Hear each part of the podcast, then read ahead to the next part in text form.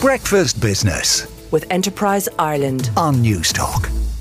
I'm judging from the queues and delivery times, Christmas was a very busy one for retailers. And the latest data from the Bank of Ireland seems to bear that out. Overall, spending was up eighteen percent compared to the previous year, and we also returned in droves to the pubs. Owen Clifford is the head of retail sector with Bank of Ireland and joins us now. Good morning, Owen. Good morning, Joe, to you and your listeners. Happy New Year. We and can still you, say that, I, I think. Yes. Yeah, I think we've, we're, we've all used that up now, I think, at this stage. So the consumer came out in force uh, before Christmas, Owen. Yes, uh, Joe, look, and it was, it was really positive. And look, while I, I'm always a little hesitant to take one or two months' statistics in isolation, I think these stats um, reflect what I've been hearing from, from consumers and retailers over, over the last six to eight weeks. And look, we all know in the last couple of years, we were bombarded with COVID, Brexit, the, the war in Ukraine and the energy crisis. And whilst consumer sentiment certainly took a battering in, in twenty-two, I think that there was a feeling out there that we all wanted to protect Christmas. And these stats are, are, are a testament to this. It's quite interesting that there was quite a different pattern in, in twenty twenty-two, where Christmas shopping has started much earlier. And, and all of us, we were spreading um, our Christmas spend across a number of weeks and, and, and even maybe a, a number of months, where traditionally you'd have had the, the Christmas dash in, in, in December. Um, it was more like a, a Christmas marathon or, or a Christmas ten K. Um, this this year, you know, I, I, and, uh, I got that sense, because I, I wonder whether Black Friday has something to do with that. In other words, people are now getting used to this American phenomenon of Black Friday at the end of November, and they start their Christmas marathon or ten K jog um, then, rather than in the second week of December.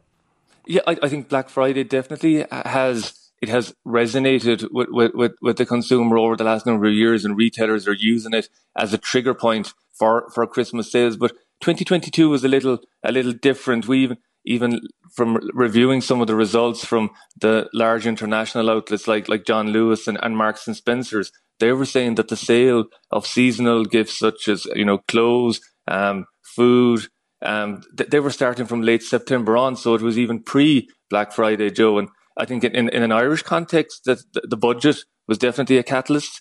You know, you had the, the double children allowance um, payment, the, the welfare double payment. The electricity even the, payment as well, which was also paid just before abs- Christmas absolutely, as well. Absolutely. The, the tax-free voucher, you know, g- increasing from, from five hundred euros up to one thousand euros, which which for allowed employers to, to, to reward employees for the last couple of difficult years that they've had. And I think that gave consumers more confidence to spend And and and actually dip into their saving levels as well, because the saving levels were quite strong. Well, you know? that, that brings me to that question. Yeah, I presume consumers weren't borrowing to buy or to splurge over Christmas, that they were dipping into their reserves. That's yeah. That from from the data that we've seen, that's that's what it seems to be, Joe. Yes, that the it, it wasn't a case of we're, we're going to go out on a limb here. It's a case that we we've been prudent throughout twenty twenty-two, and now is the opportunity to treat ourselves and to, as I said, protect protect Christmas. So so dipping into the in into the into the saving level. And I suppose if we look at the fundamentals of, of the, the Irish economy, whilst there are a, a lot of headwinds there, we, we can also know that you also have low unemployment, that the, the saving levels were at um at, at um record levels. We've got a growing population, the, the population tipping over five million for the first time since the nineteenth century. And then on top of that, you've got innovative and, and resilient retailers out there as well, um, giving us the opportunity to spend and, and luring us in, into the stores as as well. And so what, um, I think, oh, and what were we buying? I see bakery spending was up thirty-three percent.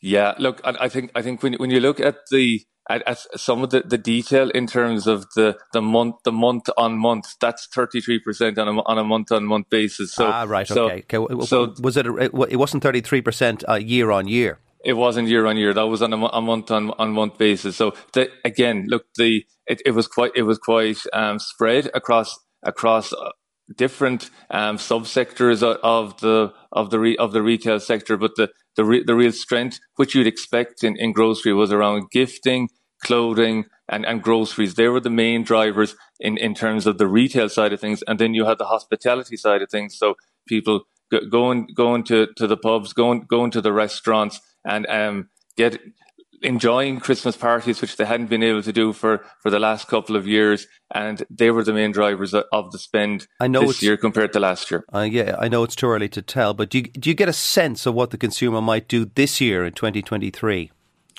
Yeah, look, I, I think from the, the consumer, it, from a twenty twenty-three perspective, We're we're always looking for. There's probably three fundamentals that we're that we're always looking for when we're when we're when we're purchasing. We we want excellent service and standards. We want value, and we want accessibility. So the the onus is on is on the, the retailers and and the, the hospitality providers to meet to meet those expectations. So from speaking with with retailers over the last um, number of weeks, their outlook is that they're they're they're quietly um, optimistic around twenty twenty-three. They feel that the, the spending that, that, that we've seen in November and December gives them a, a strong launchpad for twenty twenty-three, and they feel that because of those fundamentals that are in place that I spoke of around around the low unemployment and and the, the the level of savings that are there, they feel that they can use November and December spending um, statistics and, and what and what they the reserves that they have built up to provide real value for the, the customer in the early part of twenty twenty-three, and to maintain that that momentum and that positivity that we've seen towards the latter end of twenty twenty-two in terms of consumer spending for the first half of twenty-three. That's very interesting, because uh, many retailers were seriously, seriously worried at the start of the autumn that the energy price spike was going to really, really wipe out many of their businesses. It doesn't yet appear as if that had been the case. Of course, some retailers will fail, and they will start failing now in January and February. Um, Owen, thank you so much. That is Owen Clifford, the head of the retail sector with Bank of Ireland. Business Person of the Month with Evershed Sutherland, Ireland's most established and largest global law firm. Yeah, each month we will showcase some of the country's finest business leaders and innovators working at the biggest and smallest companies in Ireland. The award of Business Person of the Month will reflect excellence within the recipient's profession. Remember, it's open to all types of companies, large or small. So if you know a candidate who you feel has excelled in their field, you can nominate them for Business Person of the Month. You can even nominate yourself. Simply go to Newstalk.com forward slash nominate. Newstalk.com forward slash nominate, and we will interview the monthly winner near the end of this month. And that's all thanks to Evershed Sutherland, Ireland's largest and most established global law firm. Breakfast Business with Enterprise Ireland on Newstalk.